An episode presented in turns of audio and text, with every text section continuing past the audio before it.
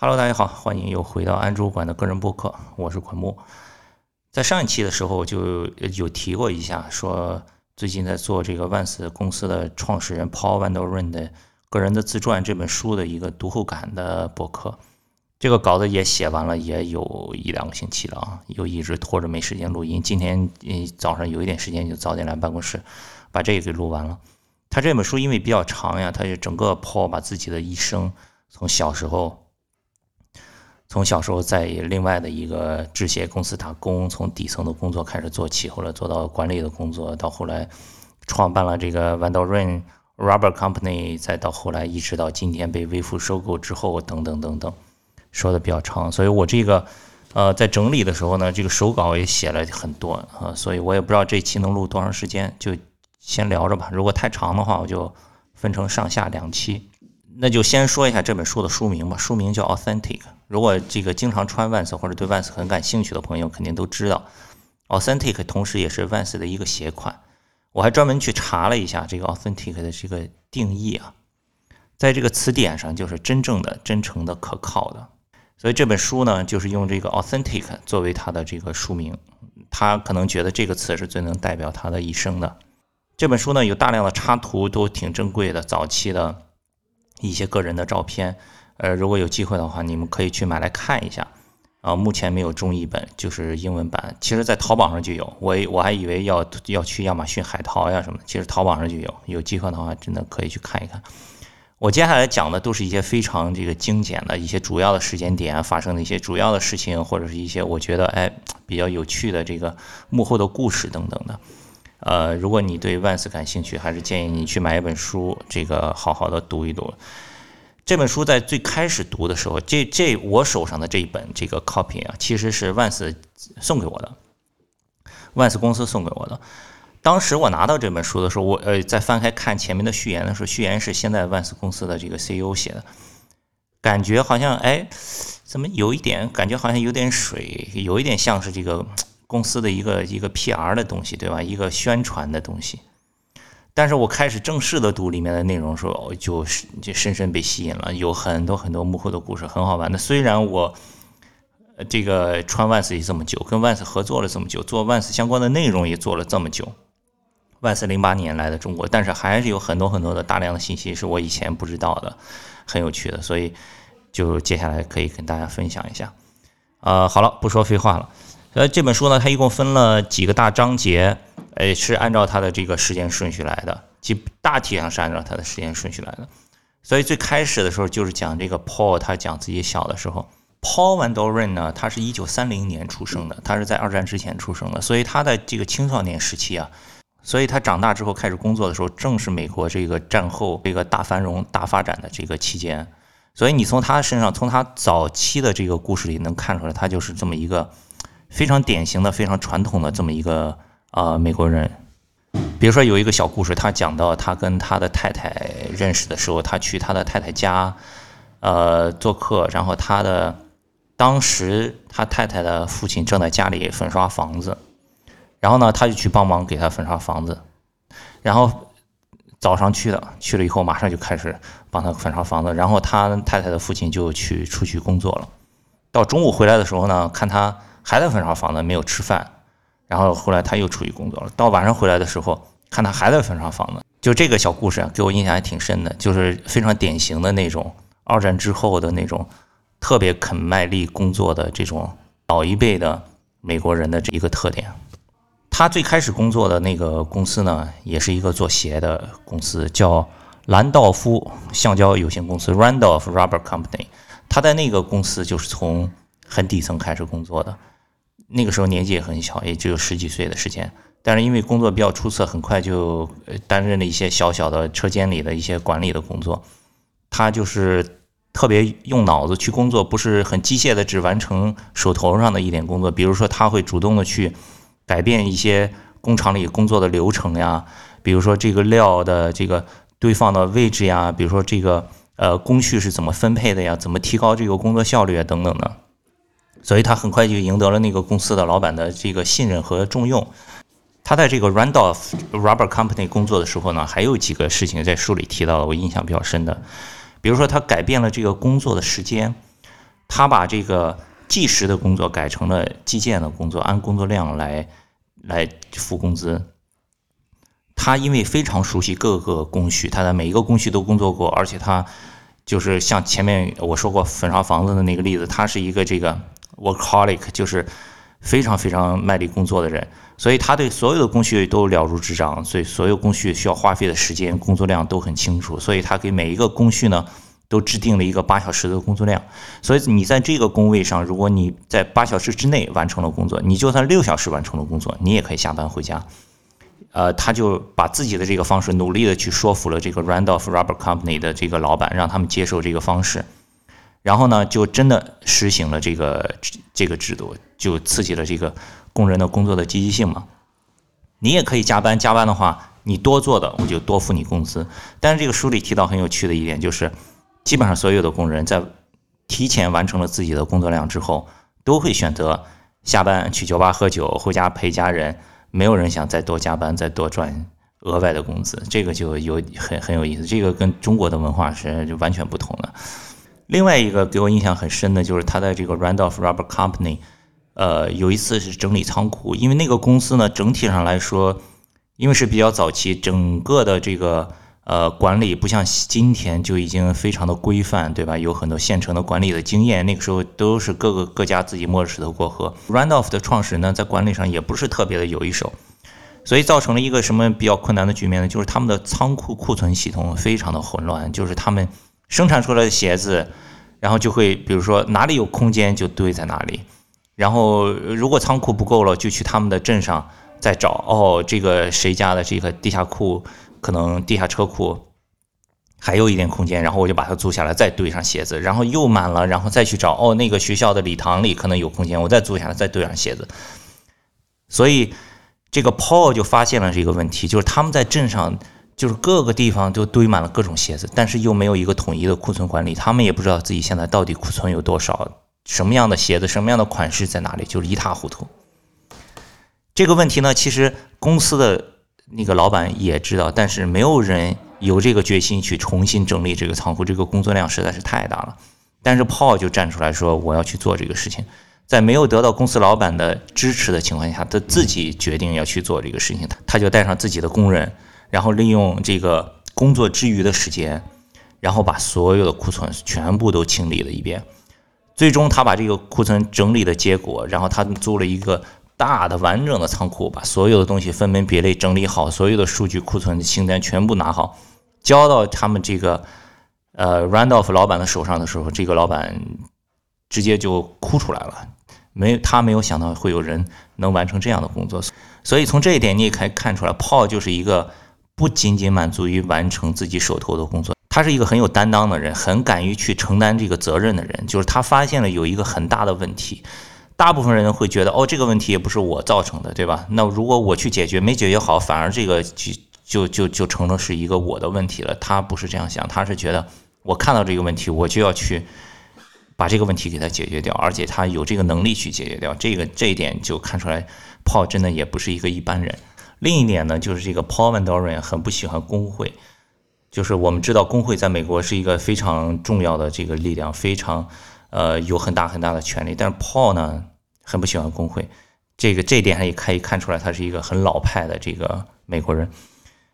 他说过一句话，他的书里他说呢，我个人很不喜欢工会，好的公司不需要工会，就因为像前面说过的，他给工人一些很灵活的工作的制度，然后他给工人这个很合理的管理，然后很好的这个工资的支付，所以呢，在他跟工会的这个斗争竞争的过程中，他是。最终胜出了，这个也是很厉害的。在美国能打败工会的，都不是一般人。在这本书的开头呀，还引用了这个 Paul Van Doren 自己说过的一句话，他说：“多年之后，我的信条之一就是，我们不是一间鞋业公司，我们是一间人的公司，我们只不过是在生产鞋子。”所以贯穿整本书呢，Paul Van Doren 其实都是想传达这个意思，就是说。他的经营之道，他做 Vans 之所以能够成功，最关键的就是在于人，而不是在于什么产品啊、工作流程，所有的一切其实都是建立在人之上。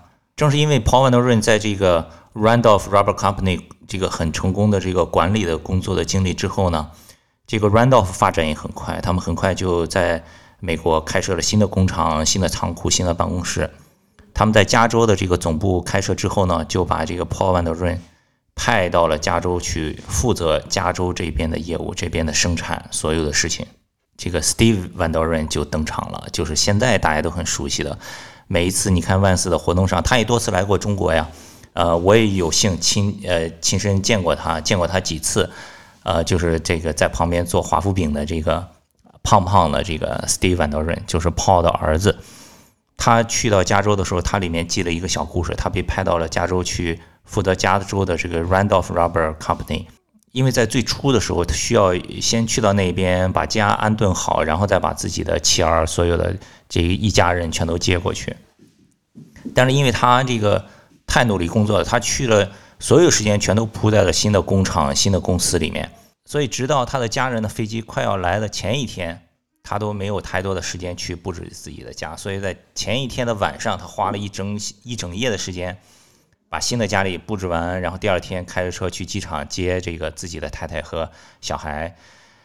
然后这里就记了一个小故事，就是说，他接了他们以后。在回家的路上，经过了一个 Toys Rush，就是美国的一个大的玩具的连锁超市。到了 Toys Rush 以后，他就让他的小孩，就是包括这个 Steve Van Der Ryn，去那个 Toys Rush 说：“你们随便挑你们喜欢的玩具，你们喜欢什么玩具都可以，我全都给你买。”让他们觉得，因为对小孩来说，跨州搬家是一个很大的事情，对吧？你想一想，你小的时候如果是转学呀，你身边。邻居的朋友啊，你学校里的朋友全部都没有了，你要换一个新的环境，是一个很大的这个 challenge。所以他就想说，想让他的小孩到达加州以后，给他们一个很好的体验，很好的感受。这是第一个。第二个呢，他在加州租住的这个房子呀，是一个有游泳池的，但是呢，他把家里的这个后窗的窗帘全都给拉上了，就是看不到后面的游泳池的。所以当回到家以后啊，他就记录说，这个 Steve Van Der Ryn 在家里一进新的家，一看全部都是新的，很开心。然后他看到那个窗帘是拉着的，他就问这个 Paul 说：“哎，这个窗户外面是什么？”然后把窗帘打开一看，哇，有一个游泳池，特别开心。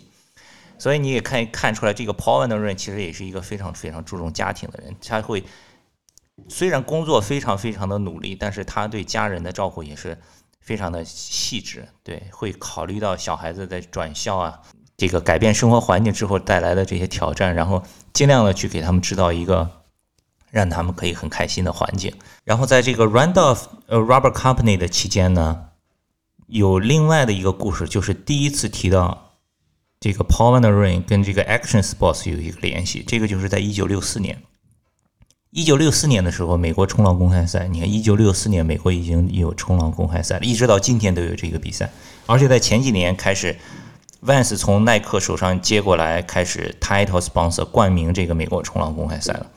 OK，回到一九六四年，一九六四年美国冲浪公开赛的时候呢，这个 Paul Van Der Ryn 就代表这个兰道夫橡胶有限公司去到这个比赛，设了一个 booth，有一个展位。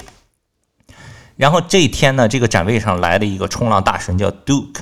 冲浪的人，浪人肯定没有人不知道这个名字。这个就是一个非常传奇的这个冲浪的选手，呃，冲浪之父可以这么说吧。然后呢，他这个 Duke 呀，其实是一九一二年就拿过奥运会一百米自由泳的世界纪录，破过世界纪录。一九二五年的时候拿过五个奥运会的金牌，是一个非常传奇的人。跟他一起来到这个展位的是 Fred Hermings，这个 Fred 也是一个冲浪冠军，也是一个早期的冲浪的 OG，非常传奇的人物。后来他甚至还成了夏威夷的参议员。然后这个 Duke 和这个 Fred 就来到他们，就是他们在这个呃美国冲浪公开赛期间就瞎转，就转到了这个 Randolph Rubber Company 的展位。然后 Paul Van Der Ryn 就在这儿，Paul Van Der Ryn 一看，哇，Duke 来了，要抓住这一个机会，然后就上前进行自我介绍。然后他看到他们两个穿的都是夏威夷衫，因为这个美国冲浪公开赛一九六四年是在夏威夷举行的。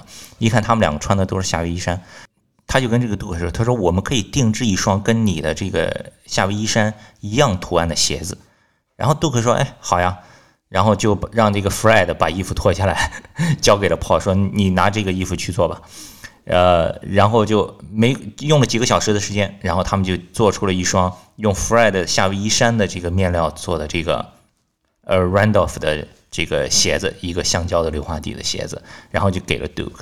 然后在接下来几天的这个美国冲浪公开赛期间，Duke 穿的都是这双鞋子，所以这个就做了一个很大的广告，就是别人一下在整个这个冲浪圈里面，大家都知道哦，Randolph 这个这个品牌都知道哦，他们还可以定制鞋子，所以这个也是他在这个市场宣传上的一个很有趣的小故事。但是 Paul Van Doren 在这个 Randolph Rubber Company 工作了很多年之后呢，因为一些种种的原因，最终分道扬镳了。在分道扬镳之后呢，他就想要创办自己的公司，但创办自己的公司需要钱呀，怎么办呀？最终他在东京找到了投资人，有意思吧？这个万斯的创始人的第一桶金是从东京找来的投资人，当时拿到的这个投资的资金是二十五万美金，然后他们做的第一个标，当时是一个一个 V，就是英文字母 V，两边是有两个翅膀，就是一个 Flying V 这么一个。中间一个 V，两边是有一个翅膀的。这个标呢，只用了一年的时间，之后呢，呃，就换成了 Van Doren 这个名字。一开始不是叫 Vans 的，后面会讲到他什么时候改名叫 Vans 的。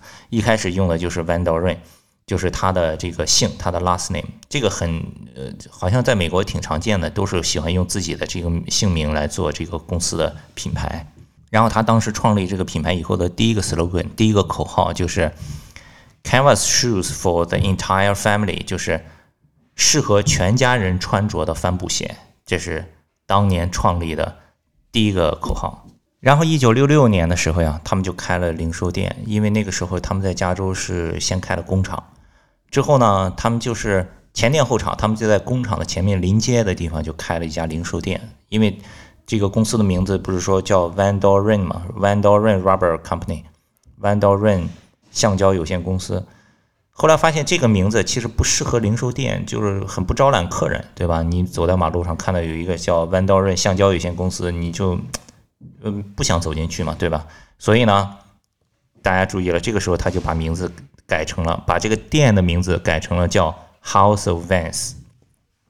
House of Vans 现在的滑手听到都是 Vans 搞的一个活动，对吧？上面有。滑板的比赛，有音乐的表演，有艺术的 workshop。最早这个名字的来源就是一九六六年他们的开设的这个卖鞋子的商店，当时把名字改成了 House of Vans。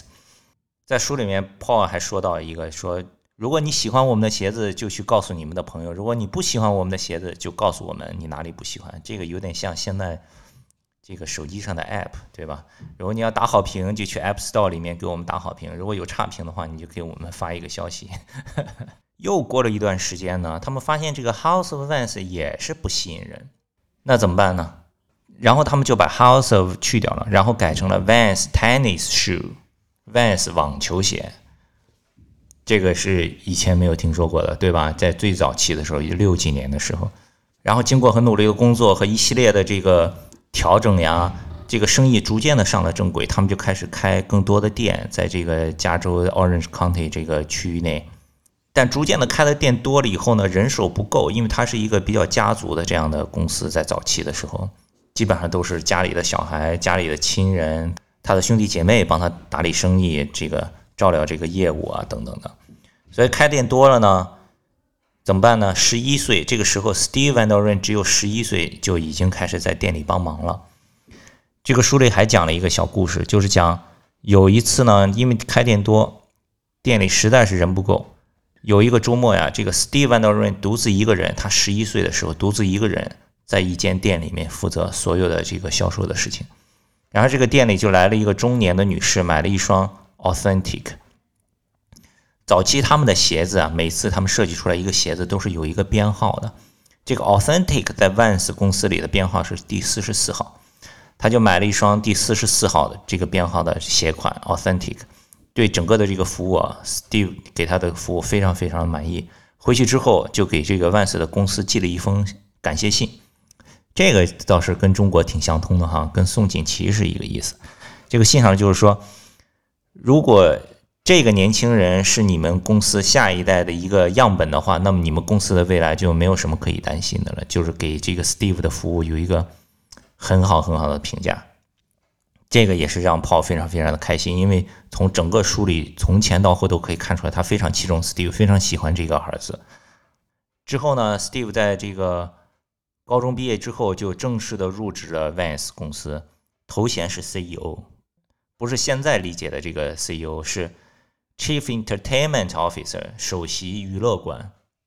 在那个时候六几年的时候呀，Vans 的店里啊买鞋子。还有一个很特别的事情是，现在跟现在不一样了，他们支持 custom，现在也支持，对吧？而且现在有新技术加持，大家就拿出手机在电脑上就可以定制自己的鞋子。那个时候是可以买单只的，你可以想象，你可以去店里说，哦，我要一双四二的左脚，他是卖给你的。这个是我看书的时候觉得挺惊讶的，而且你还可以买鞋的时候，你买两只不同颜色的。你说 authentic，我左脚要绿色，右脚要红色，也是卖给你的。这个有点意思，然后再接下来就是大家都比较熟悉的故事了。Steve 加入 Vans 之后呢，就结交了一帮滑板的朋友，对吧？Tony Alva 呀等等的这些很 OG 的滑手。因为 Steve 的这个性格，如果大家接触过或者看过视频都知道，他始终是在笑，他性格非常好，很容易跟很友善，很容易跟别人交朋友。然后他就很早的认识了这个 Stacy Peralta 呀，这些滑板的 OG 的 OG，就是这滑板祖师爷这一辈的人，他们都是年龄相仿，就是从小一起玩，然后就逐渐的把万斯带到了这个滑板的世界里面了，然后就有了这个很经典的口号就诞生了，就是 Off the wall，就是有一次 Tony Elva 在玩这个游泳池，有一次他就飞了出来，然后旁边另外一个滑手叫 Skip。然后他就喊 “Man, you just went off the wall”，就是哎，哥们儿，你刚刚跳出去了。然后从此这个口号就一直延续了几十年，直到今天成为了 Vans 的这个 slogan。这个就是 “off the wall” 的由来。用这个 Steve Van Doren 的话说，就是是滑板选择了 Vans，不是 Vans 选择了滑板。一九七二年的时候呢，是慕尼黑奥运会。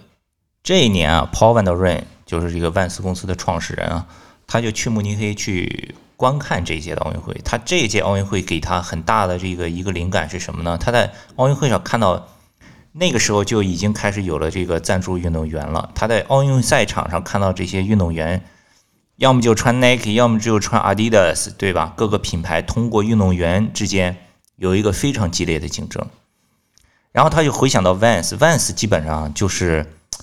不是专业运动员在穿着，都是一些爱好者，或者是这个什么球赛中间的啦啦队啊，就是非常 lifestyle 的这么一个品牌。他就想，可不可以改变一下思路？滑板呢，那个时候没有进入奥运会，那可不可以由 Vans 来举办一些这些滑板的大的比赛呢？这个时候，Steve 因为就已经跟 Z Boy 已经有了比较好的联系了。他们的这个 authentic 这个鞋款就是早期的四十四号的这个非常经典的鞋款，他们就 s 定给 Z Boy 穿，Z Boy 穿的就是藏蓝色的那一款。大家有没有印象？在几年以前万斯五十周年的时候，他们推出了十二款经典鞋款的复刻，当时推出的第一款就是这个藏蓝色的 authentic，非常非常经典的这一个款式。然后就从 Z Boy 穿着 authentic 开始，整个的历史被重写了。那个时候呢？Steve 开始给这个 Z Boy 的这些滑手里面塞定鞋子的，就包括 Stacy Parota，就是 Power 公司的创始人，对吧？还有很多滑板大片的这个导演，包括 Tony Elva，包括 J Adams 等等等等。但是所有人这里面，第一个是 J Adams，J Adams 是 Vans 塞定的第一个滑手。如果你们看过这个 Dogtown Z Boy 这个电影里面，就会看到一些呃。当年的这个 J Adams 啊，什么 Stacy Peralta，他们当年早期滑板的一些故事。七十年代开始赞助滑手这个事情是一个非常超前的事情。那个时候，你不要说阿迪 Nike 这个还没有开始这个支持滑板，但是那个时候呀，Vans 就已经开始鼓励他们的店铺经理。这个时候，他们零售店已经开了挺多了，他们鼓励他们的零售店的店铺经理去发掘并且赞助每个店铺赞助七到八个滑手。这就是有点滑板店的意思了，对吧？就是虽然他们不卖滑板，不卖硬件，他们只是一个鞋子，但是在七十年代，他们已已经在鼓励自己的零售店的经理去发掘并赞助滑手了。这个真的非常的超前。从此之后，万斯就成了滑板这项运动的主要的赞助商了，也是第一个和唯一一个至今都在支持的品牌。这个很重要，和唯一一个至今都在支持的品牌。说这样说大家都懂吧？因为有很多品牌呢，可能在历史中的某一段时间觉得哦，滑板挺好的，呃，进来做一做，搞个几年，然后就拍拍屁股走掉了。万斯是至今第一个，也是唯一一个始终在赞助滑板的品牌。好了，接下来到了一九七六年这个时间点，这个时间点有一个什么很特别的事情呢？就是我们看到每一双万斯鞋子后面的那个红色的小标是怎么诞生的。这个故事就在这儿。一九七六年第九十六号鞋款，也就是现在我们所说的 Era 问世了。Paul 的弟弟啊，Jimmy，他有一个儿子叫 Mark。那个时候才上八年级，他们在学校里上艺术课，他画了一个乌龟，然后他把那个乌龟啊，他画在纸板上，然后用剪刀剪下来，然后用喷漆就喷在了自己的滑板上。我们不是你很多滑手也经常会这样做呀，对吧？就是自己剪一个喜欢的形状铺在滑板上，然后用喷漆喷一下。然后 Jimmy 啊，就 Paul Van Doren 的弟弟就很喜欢，然后就把这个他这个乌龟的形状改成了一个滑板。就底下加了轮子，改成了一个滑板，然后外面呢又加了一个红色的框，然后底下又写上了 Off the Wall，就放在了鞋后跟。这个就是一直沿用到今天的大家所看到的这个小标由来，一九七六年。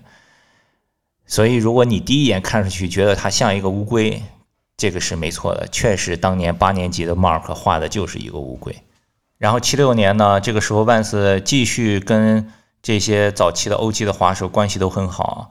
Steve 不是这个首席娱乐官吗？他就是在公司里申请了一辆车，因为那个时候像这个 Tony Alva 呀、J. Adams 呀都没有什么钱，他们想要去参加比赛呢，也自己没有车，所以呢，Steve 就开车带他们去参加比赛，从公司开车带上足够的鞋子和足够的装备，然后去接上他们，然后去各个地方。当时加州。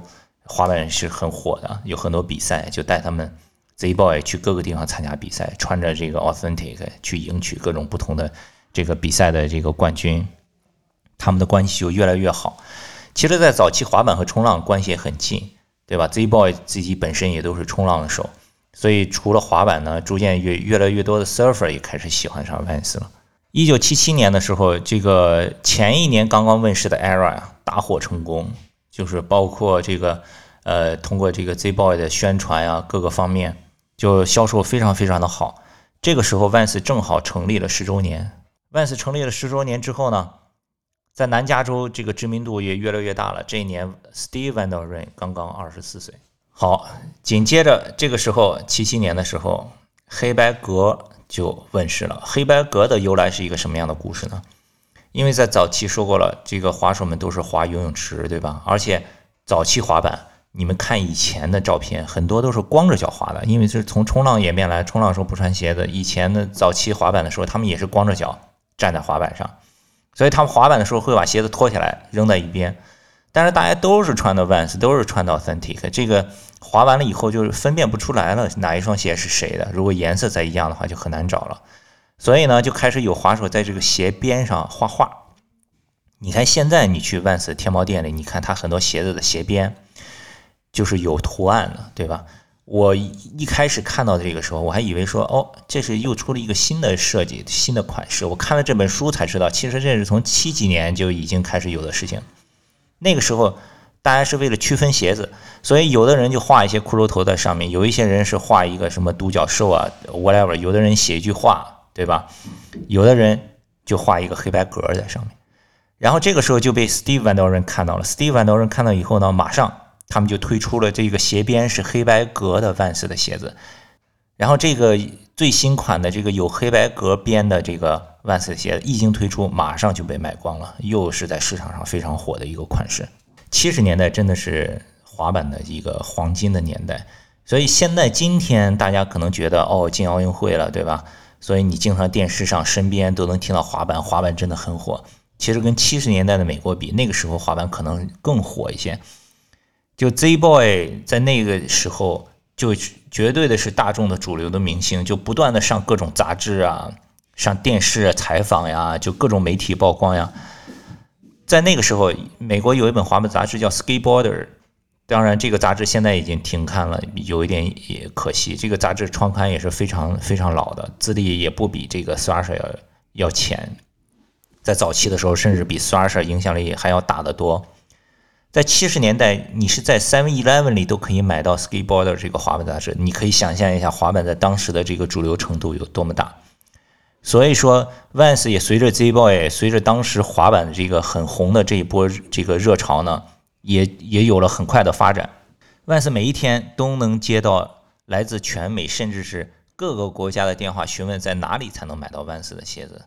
好了，紧接着第三十六号鞋款 Old School 问世，也是在七七年。这个鞋款是谁设计的呢？Stacy Peralta，就是 Power 滑板的创始人，他设计的。因为他当时绝对也是滑板明星，在各种比赛上能够拿冠军，所以呢，他主动的过来找 Vans 公司说：“OK，我们以前全都是穿 Vans 的鞋子，你可不可以给我发工资？每一个月三百美金。”然后 Vans 就很愉快的答应了。所以呢，Stacy Parota 就成为了第一个领工资的职业滑手。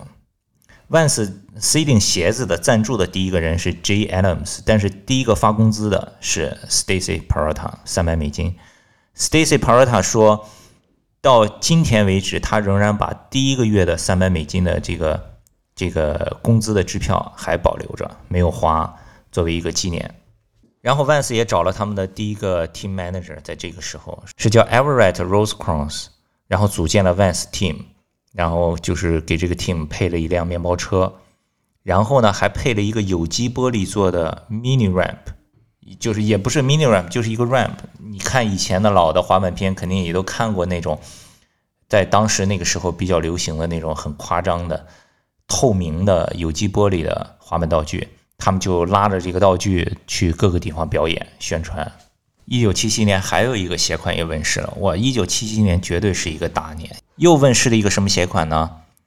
第九十八号鞋款 Slip On 问世了，也是疫情问世，大火，远远超出了各种销售预期。然后一九八二年的时候呢，有另一部对万斯来说非常非常重要的电影问世了，就是这个《开放的美国学府》。当然，这个是中文翻译名啊，这个翻译的有点奇怪，也不知道为什么这么翻译。它英文名字叫。Fast times at Richmond High，就是 Richmond 是一个地名，这个这个地方的高中，就是它本地的一个高中，就是讲美国高中生活的这么一个电影。然后这个电影里面，它的主角穿的就是黑白格的 slip on。这个电影又一下把这个 Vans 的这个鞋款给带火了。然后因为这个电影火了以后啊，Steve 又抓住了这个电影的机会，然后去全美的各个大的电台，因为那个时候七十年代还是以广播为主。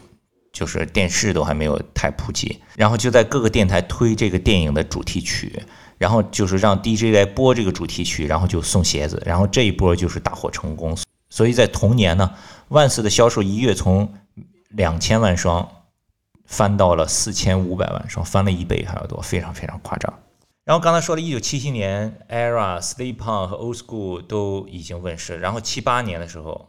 另一个经典的鞋款，就是编号第三十八号的 Sky High 问世了。这也是第二款有这个侧边条纹的鞋款，就做了一个 Old School 的这个增高版。Tony Alva 呢对 Vans 有一个评价，就是说 Vans has brought the beach vibe to the street of cities in every part of the world。Vans 把海边的感觉带到了全世界各地的城市的街头。然后讲了这么多这个万斯在七十年代这个光辉的历史之后呢，又开始穿插了一些这个 Steve 早期的一些小故事。比如说，他还上学的时候，他在七十年代初上学的时候，他利用暑假就要到爸爸的这个工厂里面去打工。那个时候他的报酬呀，就是每天有五个 tacos，因为他特别特别喜欢吃这个 tacos。然后他七三年高中毕业以后呢，就开始在万斯全职的工作了，并且准备跟他的同学苏珊结婚。这个高中毕业就开始工作，并且跟自己的同学结婚，这这个简直是典型的不能再典型的这个呃美国传统家庭了。然后到了一九八一年的时候，这个 Paul Van Der Ryn 就开始萌生退役了。这个万斯公司已经创立了十五年。这一年呢，Paul 也已经五十一岁了，所以他就想要退下来。这个万斯公司创始之初呢，是三个人的合伙公司，Paul 还有他的兄弟 Jimmy，还有另外的一个人，他们持股分别是 Paul 占百分之四十，是绝对的大股，然后 Jimmy 百分之十，另外一个合伙人是百分之十。但是他想要退的时候呢，Paul 说他我犯了我这一生中最大的一个错误。这这是一个什么样的错误呢？今天已经聊了挺多了，我们下一期再继续聊吧。